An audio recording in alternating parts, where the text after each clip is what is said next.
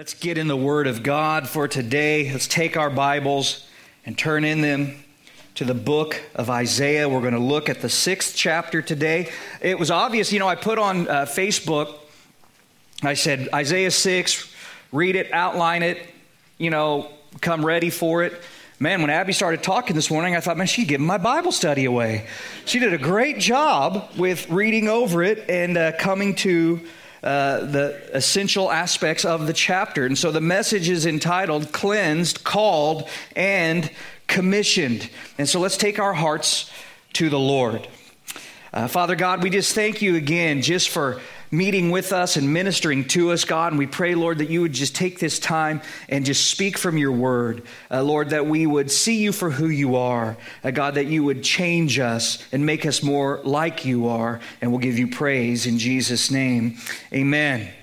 Guys, if you're outlining it, it's clarity, conviction, confession, cleansing, calling, commission, and completion. All of this comes to fruition for Isaiah here in the sixth chapter. So let's take our attention directly into the first verse where we read, In the year that King Uzziah, or some might say Uzziah, it don't matter to me how you say it.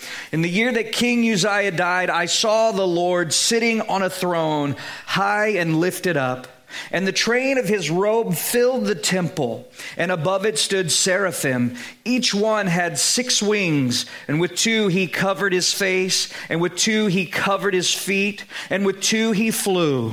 Now, guys, this is Isaiah's clarity. He saw the Lord seated on a throne high and lifted up, and the train of his robe filled the temple. But, guys, we know when this happened for him. So, this was what happened, but when did it happen? It happened in the year that King Uzziah died. Now, King Uzziah, this was a king who ruled over Judah, and he had a very long and distinguished reign. He ascended to the throne. Can you imagine this? When he was only 16 years old. And he reigned for 52 years, from 792 BC to 740 BC. And if you're interested, if you're one of those Bible students who wants to look a little further into such things, you'll find the details of his reign in Second Chronicles chapter 26. And overall, he was a very good king. He was a, he was a blessed man of God, and in, in many ways. The Bible tells us that he did what was right in the sight of the Lord, and that he sought the he sought God in the days of Zechariah, who had understanding in the visions of God. And as long, guys, this is key, and as long as he sought the Lord, God made him prosper. Under his reign, Judah prospered militarily, they prospered agriculturally, economically, uh, and even technologically. The Bible says that of Uzziah that his fame spread far and wide, for he was marvelously helped until he became strong. Uzziah was a great king. He was a great leader. He was a God fearing man. But his reign was tarnished by one thing when he became strong, when his fame spread far and wide, the Bible tells us that his heart was lifted up to his destruction. No longer content in his wonderful calling as king of Judah, he transgressed against the Lord in deciding that he wanted to enter the temple of the Lord and he wanted to burn incense on the altar of incense. But, ladies and gentlemen, the Word of God was very clear. Priests weren't kings, and kings weren't priests. And so Azariah, the priest, along with 80 others, he brought a small, like, multitude of priests with him, and they, they uh, went in after him. Here goes Uzziah into the temple, and Azariah and these 80 priests are following, like, and they're trying to stop him, like, you can't do this. But Uzziah wasn't having it. After all, he was the king, right? And who's a priest to tell a king what he could or couldn't do? And so Uzziah, we read, became furious. And with that censer to burn incense still in his hand, the Bible tells us that leprosy broke out on his forehead. And so the priests laid hold of him and they thrust him out of the temple. And when the leprosy broke out on him, uh, he hurried to get out of the temple because he knew he had been struck by the Lord. And from that point forward, he lived in seclusion as a leper until the day that he died. But when Isaiah says, in the, in the year that King Uzziah died, he's really telling us that this is a pivotal point in the history of the nation. A wonderful ruler, guys, by all accounts, a wonderful ruler who had a tragic end died. This man who had elevated Judah to another level for 52 years. They had prospered as a nation in virtually every way. Guys, think about even in our nation how attached, think about how attached people can become to a president. I mean, in like four years, or maybe eight years if they, if they get kind of the double shot. Um, now, Imagine whomever you consider to be one of the best presidents to have ever lived, whoever that may be, a man who changed this nation for the better in every way. Again, economically, militarily, uh, you know, technologically, every. Now imagine him not being in office for four years or eight years, but 52 years. I mean, we're talking essentially an entire generation. And now he's gone. So for Isaiah, this isn't only discouraging, guys, it's devastating. I mean, what's going to happen? It's interesting, isn't it? How we can come to put our confidence in man. Uh, remember the exhortation of chapter 2 where God says, Sever yourselves from such a man, or more literally, cease yourselves from the man whose breath is in his nostrils. For of what account is he? In other words, you're putting your hope or your trust in this individual who's so frail, so vulnerable, so unable ultimately to do anything for you eternally. You're pretty much, listen, you're pretty much guaranteed your next exhale um, it's the inhale that you're not assured of, right? We place so much confidence in a man who's not even assured of his next breath. Right now, for Isaiah, the outlook is pretty bleak. So God gives him the uplook. Uzziah was no longer on the throne. But listen, no reason to fear, no reason to panic, no reason to be down or disillusioned or devastated or depressed because God is still very much on the throne. Now, a good king may have left his throne on earth, but the King of Kings, you're starting to see this come into focus for you. The King of Kings was still seated on his throne in heaven. God is still in control. Ladies and gentlemen, there's only one true king sitting on a throne. And it wasn't Uzziah, it's the Lord. In fact, Again, for you Bible students who want to follow up, look it up, write it down. John chapter 12 and verse 41, John tells us that this was actually none other than the pre incarnate Jesus Christ that Isaiah laid eyes on. I saw the Lord sitting on a throne, high and lifted up. He was exalted. That means he was seated in a superior position both to heaven and earth and the train of his robe filled the temple. Family, let's not miss this. There is a throne in heaven. Guys, it, it's, uh, it's not a chair, uh, it's not a bar stool, you know, it's not something that anyone could sit on. It's something that only a sovereign king alone sits on. Only those with proper authority and sovereignty occupy thrones. And the Lord God, the sovereign ruler of the universe, sits upon it. And the Bible is careful to emphasize the fact that God is the one seated upon the throne, high and lifted up in heaven. You know, practically everyone in the Bible who had a vision of heaven or wrote about heaven mentions God's throne. It's a very central aspect of the heavenly scene. And you might want to just do a little Bible research, a little Bible study about the throne of God and see what's mentioned and what's said about it. Because listen, one day you're going to be standing before it. You don't want to show up all like, wow, what is this? You want to have done your homework, and you'll be ready for what you see. Guys, the prophet Micaiah, 1 Kings 22, speaks of it. Job seen or saw. I don't know if it's seen or saw, but he, he laid eyes on it. He saw it. David saw it. Saw it? Okay, thank you. David saw it. Jeremiah, Ezekiel, Daniel saw the throne of God. The Apostle John saw it, made mention of it in the book of Revelation over 35 times. Think about that. God is sovereign, He is exalted, and He is over the affairs of creation. And we read that the train of His robe filled the temple. Think about that. Not His robe, it wasn't His robe filling the temple, just the train of it.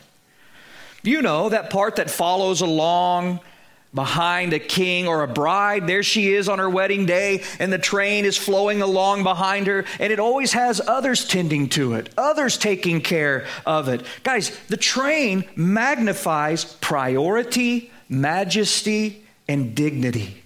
You don't mow the lawn with a train dragging behind you, right? The train signifies you don't serve others, others serve you. You're served by others. And guys, if you're anything like me, you really wish that Isaiah would have taken the time to detail everything that he saw. We wish that he would have given us so much more, that he would have elaborated in much greater way. But in my mind, he was no doubt witnessing, much like the Apostle Paul, something too wonderful for human words. You know, when Paul saw heaven, at least I believe it was Paul, you know, he speaks of a man, he speaks in the third person, and he says, You know, I don't know if he was alive or dead, in the body, out of the body, but man, saw heaven. And he starts talking about it, and he said, Man, the things that, that this man heard were things inexpressible not even lawful. In other words, it'd be illegal for me to try and repeat the things that I heard, the things that I saw. There's just no words appropriate to the human language to define and describe and dignify the glory, the beauty, the majesty of it all. The wonder that awaits you. But he tells us in this scene that above the throne, around the throne, stood seraphim uh, each having six wings. And with two, he covered his face. With two, he covered his feet. And with two, he flew. These angelic creatures of God. Now, some believe that the seraphim and the cherubim are the same class of angel. Uh, others see two different angelic classes. And there are reasons that people kind of have this blurring of the line with that. I'm not going to get into that. I don't know that it really matters for our purposes uh, if they're the same or different or whatever. The word seraphim means burning ones, okay?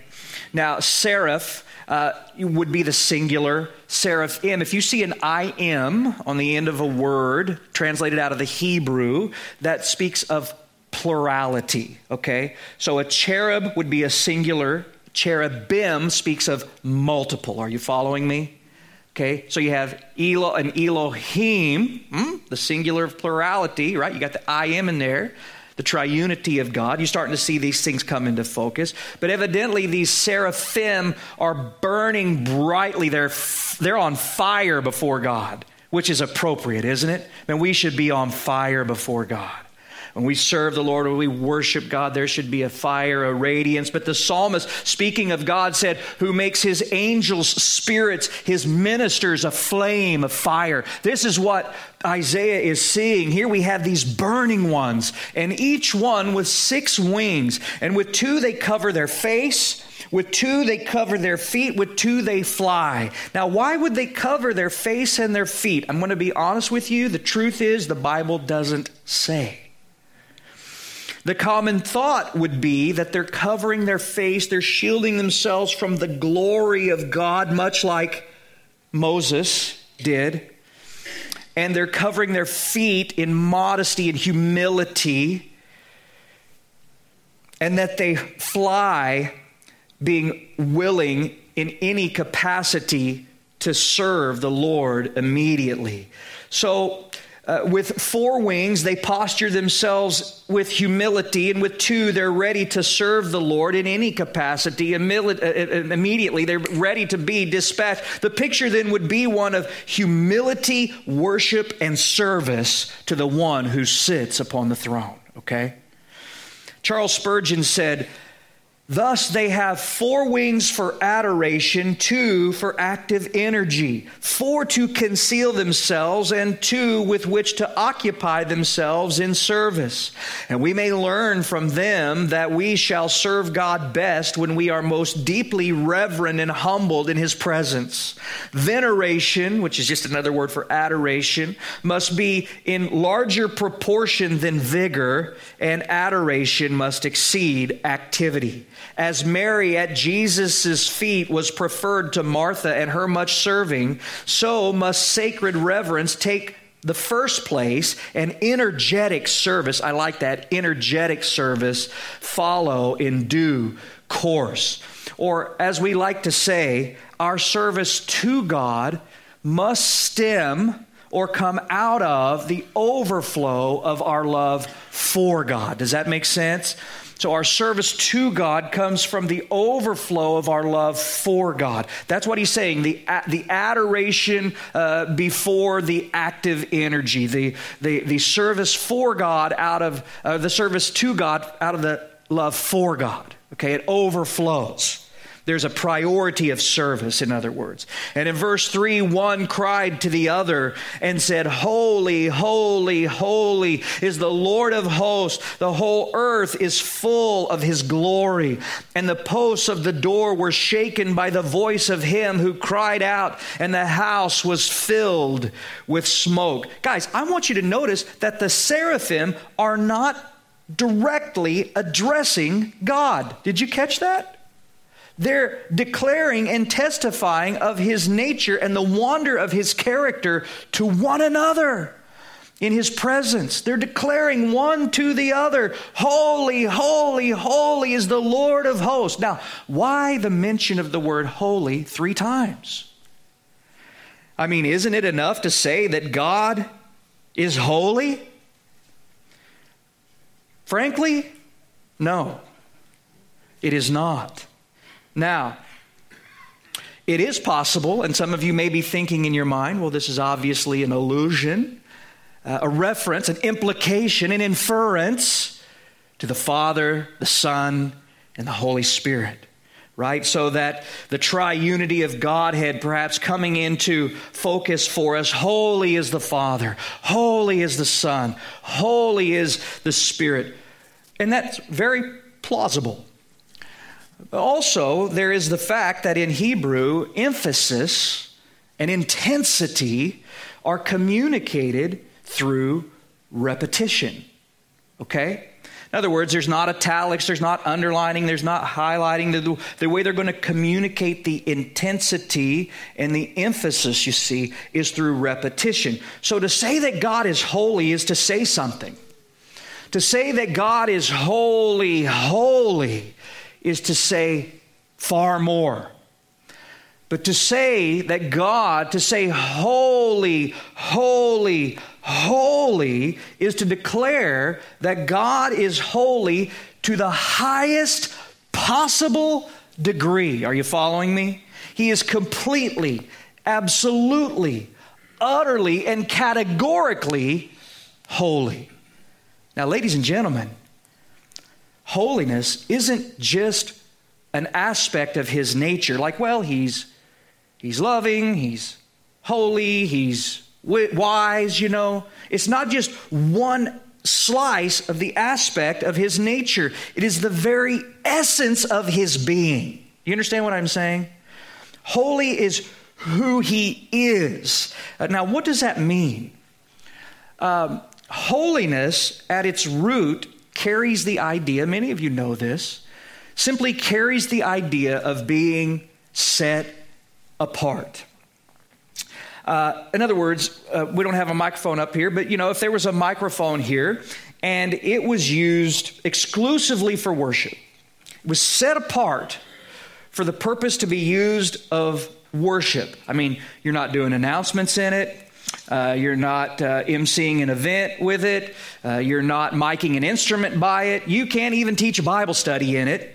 It's used exclusively for worship. You could say there would be a sense in which that microphone was holy, it was set apart exclusively for one purpose. To call a man a holy man means that, you know, you would be implying that his life is set apart exclusively for the will, for the service of God. Okay? So to say that God is holy to the highest possible degree is to declare that he is absolutely and in totality separate family not only from sin, but from every order of creation. Are you following me? Um, in other words, if all of creation were to dissolve, the Lord God would remain. Um, God is not a superman. Uh, he is not just smarter than any man, or stronger than any man, or wiser than any man. He's not man at all. He is divine. He is holy. He is set apart. Now, we should take note of the fact that humanity is compatible with divinity, right? Uh, I mean, that's how uh, Jesus was able to robe himself or clothe himself in flesh and blood, in humanity. But even unfallen, guys, even unfallen, humanity is not on the same scale as divinity. God is set apart from all creation. And this, ladies and gentlemen, is wonderful news. Guys, uh, uh again, not only does it mean that he's separate from sin, that he will not tolerate sin, uh, that he's going to absolutely obliterate, annihilate sin, one day remove sin from all of his creation. And by the way, that presents a problem for you and me because we're sinners, right? Enter the gospel. Praise God. This is where the gospel, this is where the good news comes into focus for us. God can save you from your sin, uh, but you have to come His way. And it's exclusively through Jesus Christ. Remember, Jesus said, I am the way, the truth, and the life, and no one comes to the Father except through me.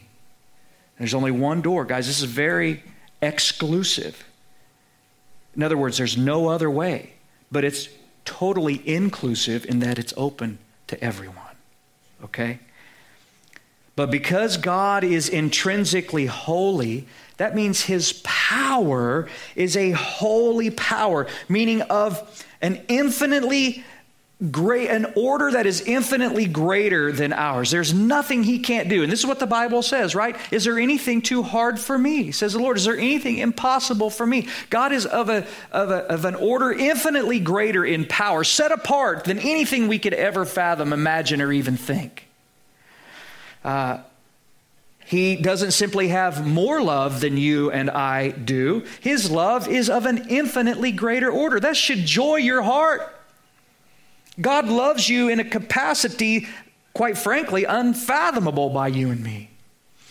It's all together. His forgiveness is on a different level. His comfort, His compassion, His wisdom, every nuance of His nature is holy and set apart in a different, infinitely greater way than His creation and the whole earth filled with his glory. Now, notice I said the whole earth filled with his glory.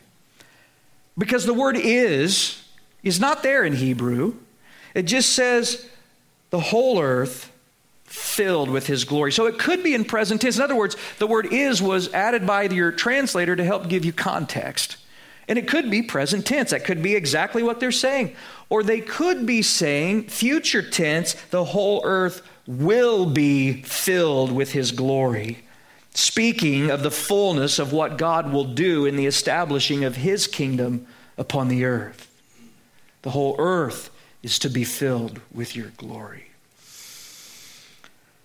But I want you to notice, guys, and this is kind of a cool little uh, observation, that these angels were literally rocking the house with their shouts of acclamation, adoration, and praise. We read that the posts of the door were shaken by the voice of Him, not God, but the angels who cried out. Now, guys, I'm just going to take this wild presumption and say that heaven's handiwork is up to code. You know what I'm saying? This is some powerful praise. My question is what's our excuse? You understand what I'm saying? I want you to think about that. Last I knew, I'm, here's another way for me to put it Does an angel have a greater reason to worship God than you do? Guys, last I knew, no angels have ever experienced the redeeming work of the cross of Jesus Christ. Would to God that you and me, that we would receive clarity in whom we worship and blow the roof off this place every time we gather. How can we not worship and praise God with all that we are? Think about that. It comes from clarity, ladies and gentlemen. When you see Him for who He is, I'm just telling you, it'll revolutionize your worship. Look at verse 5. And so I said, Woe is me, for I am undone, because I am a man of unclean lips, and I dwell in the midst of a people of unclean lips. For my eyes have seen the King, the Lord of hosts. What's happening? Clarity brought conviction, and conviction brought confession. Woe is me, for I am undone. And I just want to tell you guys, this is always the result of coming into the presence of God. When you see God for who He is, I'm telling you, your heart will heave with sorrow. You will be undone when confronted with the holiness of God, I'm just encouraging you study the word. It's not our humanity that we're struck with. Wow, I'm so frail. I'm just a human. When confronted with the holiness of God, it's, it's not even our mortality that staggers us. You know, I mean, I'm such, I'm just a, a, a drop in an endless sea of eternity. It's, it's none of those things you see. It's our sin, it's our impurity that's so staggering in the presence of God. Woe is me, for I am undone. Why? For I am unclean. You know, uh, all these experiences that you hear about or read about or that people testify of, where maybe a near death experience or something, they see heaven, they see the Lord, and they come back all peachy, you know. Man, I don't know. Um, I'm just going to say that is not typical of a scriptural experience. When Job saw the Lord, he said, I have heard of you by the hearing of the ear, but now my eyes see you. Therefore, I abhor myself and repent in dust and ashes. Think about that. When Daniel had a vision of the Lord, he said, My vigor was turned to frailty in me, and I retained no strength. We read that he fell with his face to the ground. He couldn't even move. When Peter realized who Jesus was, we read, he fell down at Jesus' knees, saying, Depart from me, for I am a sinful man, O Lord. This is what happens when you encounter holiness. When John had a vision of the Lord in Revelation chapter 1, we read, And when I saw him, I fell at his feet as dead. Guys, there's just something about the awareness of who God truly is that will bring a man low in the awareness of who he truly is. A man of unclean lips dwelling in the midst of a people of unclean lips. Now, of course, unclean lips testify of what? An unclean heart. Jesus said, out of the abundance of the heart, the mouth speaks. Isaiah was struck with how he handled himself, the way he conveyed and communicated, and, and how he was just, it wasn't right. Now, guys, that's not to say that Isaiah wasn't a godly man prior to this experience. I'm not saying that at all. I'm simply saying that the more clearly we see who God is, the more clearly we see who we are. Um, it even, and it doesn't have to be instant, it can even happen. Uh, how, how might we say, gradually as we grow in our understanding of who God is. You know, when Paul the apostle, when he be when when the Lord called him, you remember, and he hit his face, and Lord, who are you, and what would you have me to do? I am Jesus of Nazareth, whom you persecute, and all of this. Well, later on we read where Paul says, you know, I am the least of the apostles. I'm not even worthy to be called an apostle because I persecuted the church of God. And then a little later on, as he's continuing to grow, he writes again and he says to the he says, Look, uh, I, I am the least of all the saints. You're like, I'm the, I'm the least of all the saints. So he's gone from just, you know, look, I probably, I, I don't feel worthy to be an apostle to I'm even less than the least of the saints. And then at the end of his life, you remember what he said? He said, man, I finally arrived. I finally got my act together. He didn't say that at all. He said, I'm the chief of sinners. The closer he grew to God, the more aware of the holiness of God, the more we might say, like Job, now my eyes have seen you and I abhor myself and I repent in dust and ashes. He just realized who he was not. Now, listen, being undone, unglued in the presence of God is not a bad place to be. It, it creates a profound humility, a brokenness which translates into usability. Isaiah is crying out for God to cleanse him, to, to make him acceptable in his sight. Now look at verse 6. Then one of the seraphim flew to me. Remember, instantly, immediately, ready to be dispatched of God to serve him in any capacity.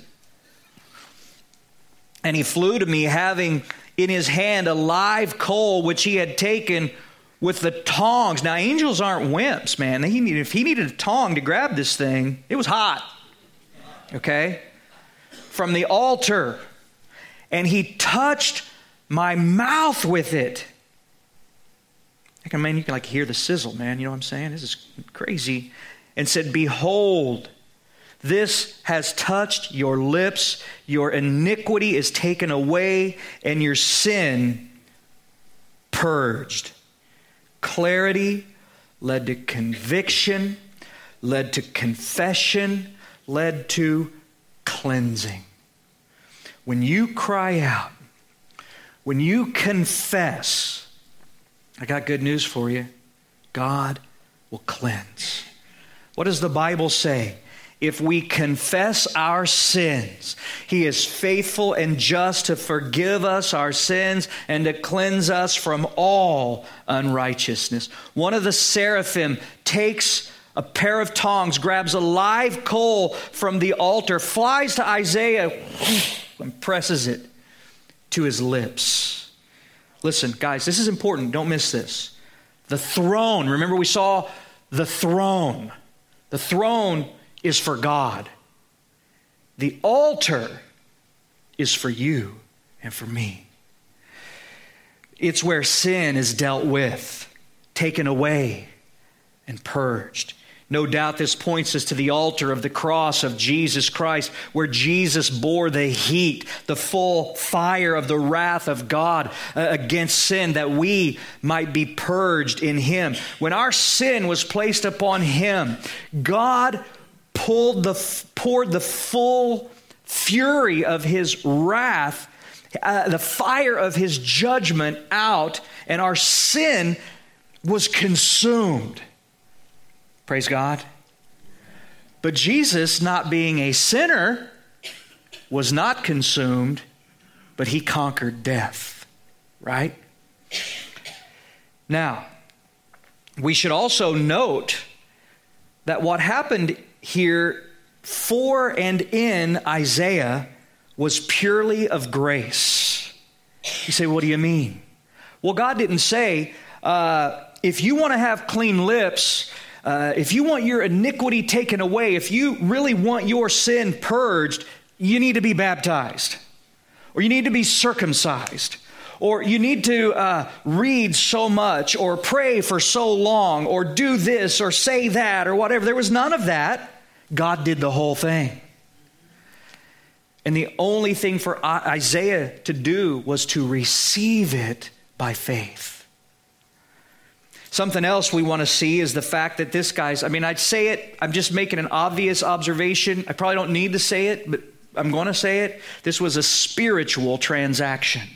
Okay? In other words, it was an outward demonstration of the inward purification of the heart. Because I'm just telling you, if you have a sinful mouth, you can go and kiss all the red hot, hot charcoal you want.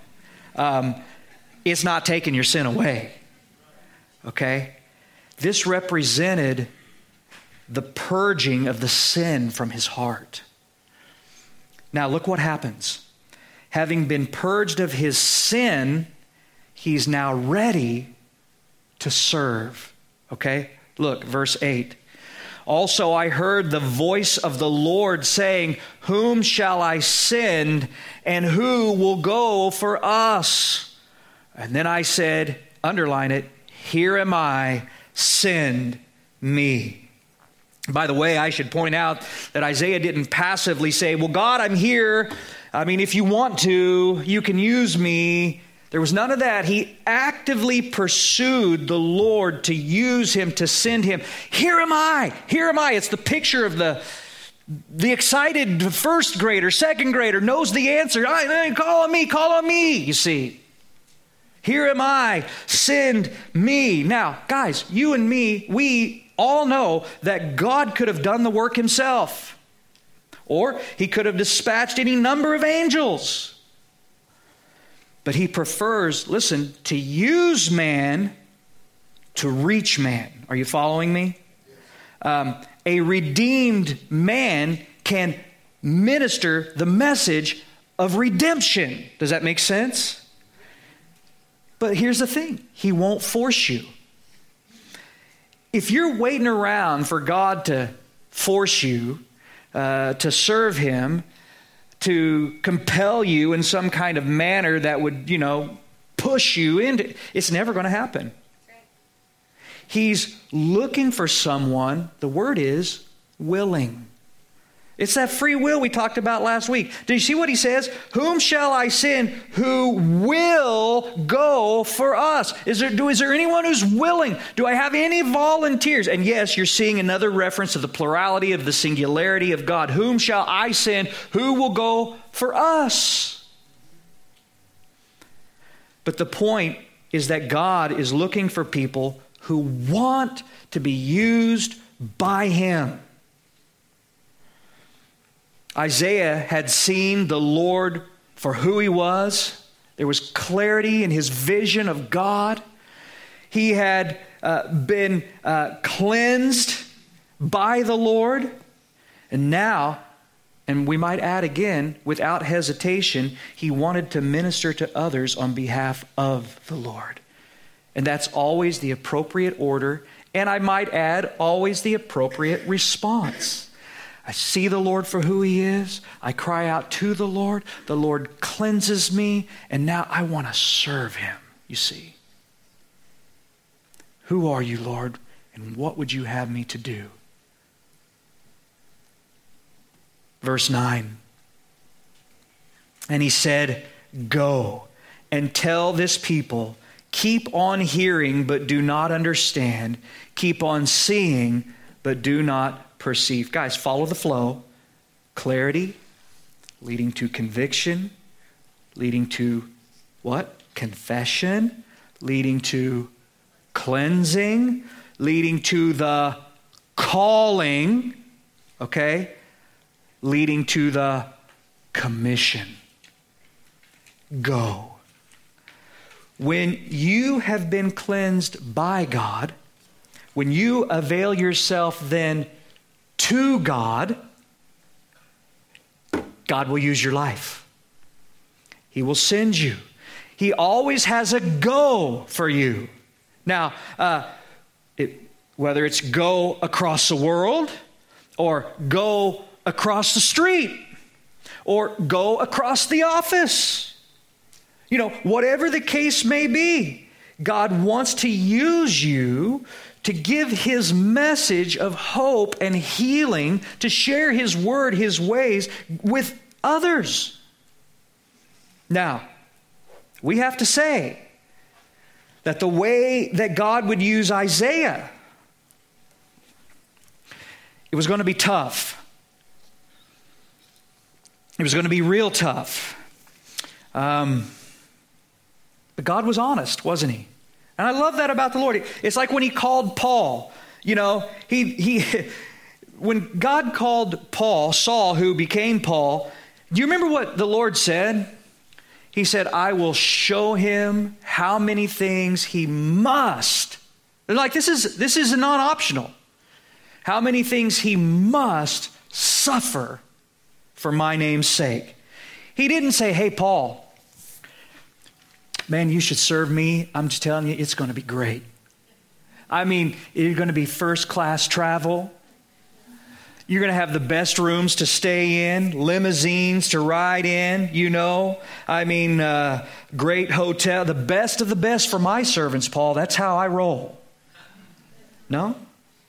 Paul was shown that he would suffer tremendously, but he answered the call anyway, you see.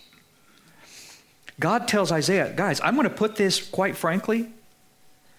God tells Isaiah, you are going to preach these people to hell. That's what he tells them.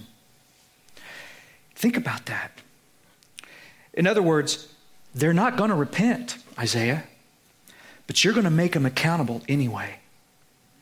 You're going to give them the word, you're going to give them the message. They're not going to respond, they're not going to repent.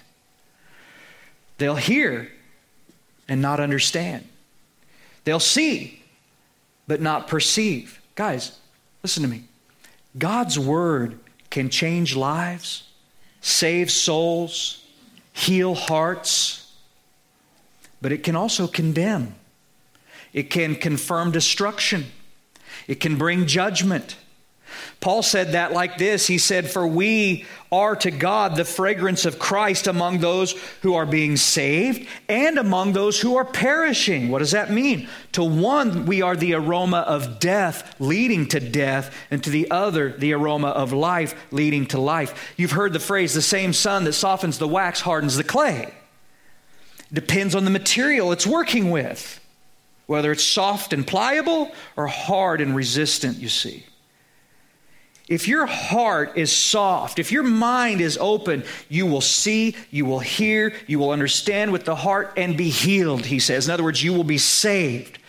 If you're closed off to God, you're not really interested in the truth. The same message won't bring you salvation, it'll confirm you in your condemnation. Does that make sense?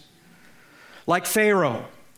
Guys, a person can cross the line so that not wanting to repent, God will confirm you or strengthen you in that position, and you will not, in fact, cannot repent.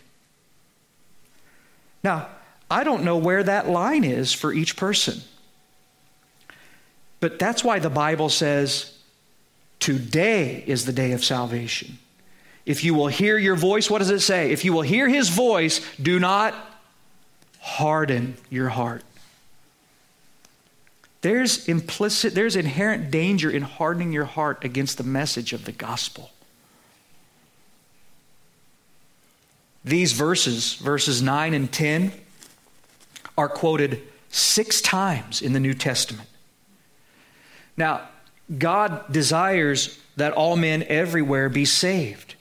It's not His will, it's not His wish that any would perish. But what we're reading here is that God took those who wouldn't see and confirmed them so they couldn't see. Does that make sense? God won't blind you to the, let me put it this way God won't blind you to the truth against your will.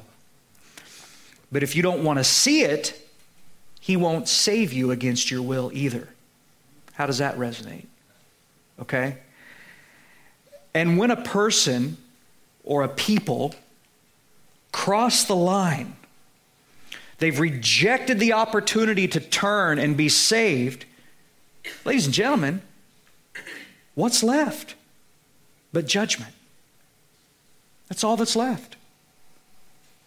Now, we're going to read these last few verses and work toward a close. Karen, are you my closer today? Just whenever you're ready. Look at verse 11. And then I said, Lord, how long? I mean, that's a, that's a legitimate question. I mean, I got to preach these people, you know, a message that's going to bring them condemnation. How, how long? And he answered, Until the cities are laid waste and without inhabitant. The houses are without a man, and the land is utterly desolate. The Lord has removed men far away, and the forsaken places are many in the midst of the land. But yet a tenth will be in it, and will return and be for consuming as a terebinth tree or as an oak whose stump remains when it is cut down. So the holy seed shall be its stump. Isaiah asks the logical question How long will I preach to those who won't hear, who won't see, who will reject your word? In other words, Lord, what represents, here's our final C word, what represents completion? And essentially, God says, destruction. You will preach, you will fulfill your calling you will complete your calling when destruction comes. Till there's no one left. Wow. Now, God always has a remnant. One tenth, he says here in this case. Guys, I want you to think about this. What God is telling Isaiah, essentially, is that nine out of every ten people will reject the message. Wow. That's heavy. I wonder what you'll do with the message, right? Guys, don't miss it. When Isaiah's encounter with God was concluded, he was no longer a mourner, right? Woe is me. He was a missionary. He wasn't on the sidelines, he was in the game.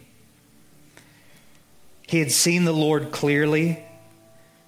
It brought conviction, confession, cleansing. He heard the calling. And despite the difficulty, he would fulfill his commission. He would complete his commission. What an example for you and for me. And may God use our lives for his glory. And may each of us say, here am I. Send me. Let's bow our hearts. God, what a powerful passage you've brought us to and you've brought us through. And God, I just pray that its impact will bring forth fruit that remains for your glory. God, it's only appropriate that those who serve you would be on fire for you. And so we're asking, God, that you would ignite the passion of our praise, of our worship, that we see you clearly, and that we would desire your cleansing continually. And I just pray, God, that each heart here would lay hold faithfully of that for which you have laid hold of them.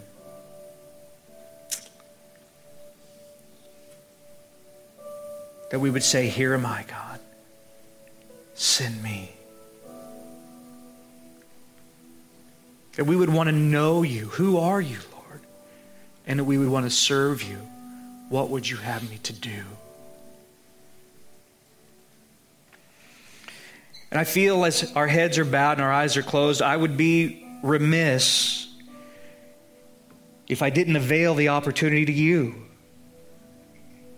to simply humble yourself in the sight of God. Turn from your sin and trust in Jesus Christ. Perhaps God is seeking to lay hold of you even now. If God is dealing with you, I'm just going to encourage you once again don't harden your heart.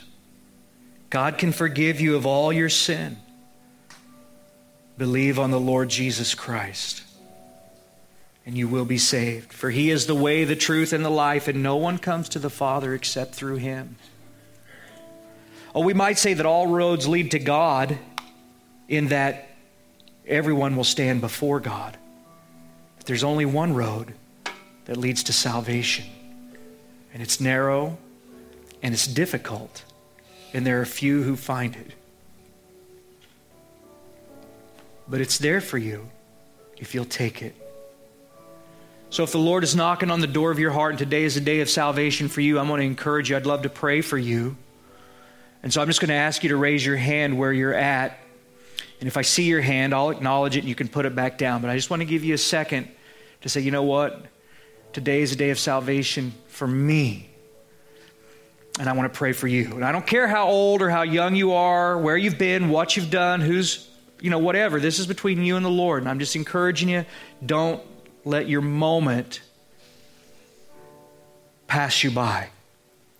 Okay, so this is your moment. Is there anybody I, that's just, you're feeling that, you're sensing that, the Lord's tugging on you in that capacity specifically?